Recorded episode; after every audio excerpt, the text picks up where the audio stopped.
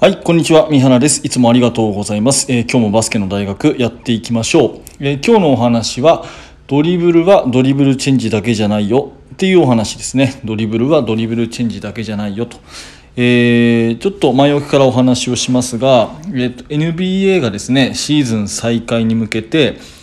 あのプレシーズンゲームがね、えー始まっています、えー今日は7月の28日ですけれども、まあ、今日現在ね、NBA 各チーム2、3試合ずつかな、あのもう試合がやっていて、でまあ、今は非常にいい時代でですね、あのスマートフォンで YouTube とか Twitter とかでその動画をもう逐一見ることができるという素晴らしいまあ時代ですよね。で私も NBA 大好きなんで、えいろんな試合のプレーをこう見てるんですがやっぱり注目しているのはあのワシントン・ウィザーズの八村選手です。同じ日本人として八村選手の活躍っていうのはあの常にねえ注目をしています。で八村選手の活躍がこうもう半端じゃないですよね。なんかもう普通じゃないっていうか異次元っていうかですね今までじゃない感じの活躍をしていてもう2桁得点は当たり前だしこの前も18点10リバウンドとかね、えーダブルダブルとかもうトリプルダブルに近いようなもう本当にウィザーズの中心選手ですよね。うん、あのやっぱり NBA 初めてドラフトとか初めて試合出たとかっていうニュースじゃなくてもう試合出るのが当たり前で逆にね点数がこう5点とかだったら少なかったっていうことがニュースになるぐらいのなんかもう点数取って当たり前みたいなねそういう異次元に来ていてすごいなっていうふうに思ってます。で話をちょっと戻すと、えー八村選手の得点パターンをですね、まあ、見てみると2点のミドルのジャンプシュートかあとはドライブで割っていってレイアップね。この2つがすごく多いなって思っていて2点のミドルのジャンプシュートですね。それからドリブルで、えードライブしていってレイアップシュートに持っていくっていうこの2つがすごく多いと思ってて特に私が注目しているのはドリブルで抜いていってレイアップいくっていうプレーなんですね。で八村選手の場合は結構こう競り合った時にですねあの体をガーンガーンと強くぶつけてそのまままっすぐ持ってってぶつかっても体がこうぐにゃっと負けないでレイアップに持っていくっていう、まあ、パワーステップなんていうシュートがすごく多いんですよ。でこれってめちゃくちゃ大事だなと思っていてドリブルはですね試合中になったらそんなにドリブルチェンジ使えないっていうそこをね、え思い出させてくれました。あの今いろんなね動画とかであのドリブルの練習とかすごく流行ってますよね。コーンを置いてドリブルしたりとかドリブルチェンジをたくさん入れたりとか細かいドリブル練習いっぱい流行ってるんですがまあそれはですね意外と本当に強い相手との試合では使う場面が少ないっていうことも覚えておいた方がいいと思います。やっぱり強いディフェンスになると簡単に抜けるっていうことがまずなくてドリブルで1対1仕掛けてっても大体こう敵とぶつかりながら前に進んでいくみたいなねことの方が多いんで、まあ、ドリブルをこう左右にチェンジしたりする余裕があんまりないんですよ。あっても突き出しのすぐ後に1回ね1回だけこう方向変換をして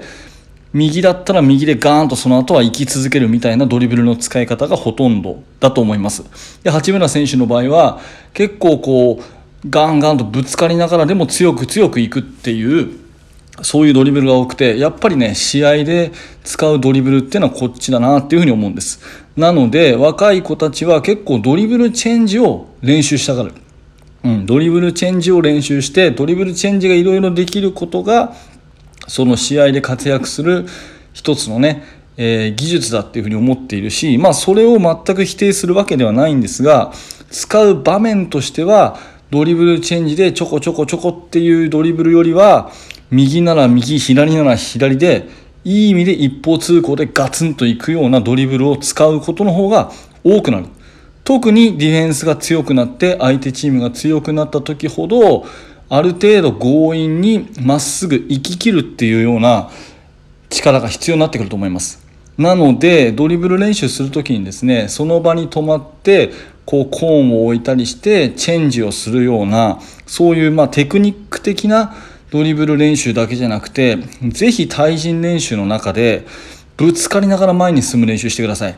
うん、でね、え八村選手がフォワードだからあのポジション的にインサイドだからそれが必要なだけでガードのプレイヤーがじゃあ必要ないかっていうと私はそうは思わないんですね。やっぱりガードの選手がバックコートからフロントコートにボールをこう運ぶ時だってディフェンス目の前にいるわけですよ。そうなったらどうしても体のぶつかり合いっていうのはそのボール運びでも出てくる。だそんな時に必要なのは細かなチェンジがいかにできるかというよりはディフェンスと競り合ってもボールをなくさないでぶつかりながら前に進んでいく。そういう強いドリブルじゃないかなっていうふうに思います。なので最近ね、えー細かいドリブルチェンジとかが流行ってますけどまあそれはそれとして試合で使うってことを考えたらやっぱりねシンプルだけどまっすぐ進む。まっすぐ進めば絶対ディフェンスとぶつかりが生まれるんでそのぶつかりに負けないでグイグイ進んでいくような、えードリブル。そういうのを意識してやった方が上のレベルで戦う武器が作れるのかなというふうに思います、えー八村選手の活躍ねこれからも多分どんどんどんどんそういうナイスプレー増えてくると思うんで YouTube だとか、まあ、Twitter だとかそういうところで動画見れると思うんでちょっとね今日の私の話を頭に置いて八村選手の1対1とねそういうまっすぐガーンと進んでいくドリブルの場面ってこれから多く目にすると思うんでちょっと注目してみていただいてで自分のバスケットに生かしてください。はい、えー今日はですねドリブルチェンジばかりがドリブルじゃないよというテーマのお話をさせてもらいました、えーこのチャンネルではこんな感じで、えーバスケットの面白さとかあとバスケットのね、えー上達そして悩み解決になるようなお話をしています、えーもしよかったらまた聞いてください。あのコメント欄も、えー気軽に投稿してください。質問なんかも答えていきたいと思います。はい、えーそれとですね、YouTube の方をやっていて、えーこっちはですね、あの図を使ったりとかですね、あのテロップ入れたりして、結構フルスイングで頑張っていますので、えーもしよかったら YouTube バスケの大学も遊びに来てください。はい、え今日も最後までありがとうございました。三原学でした。それではまた。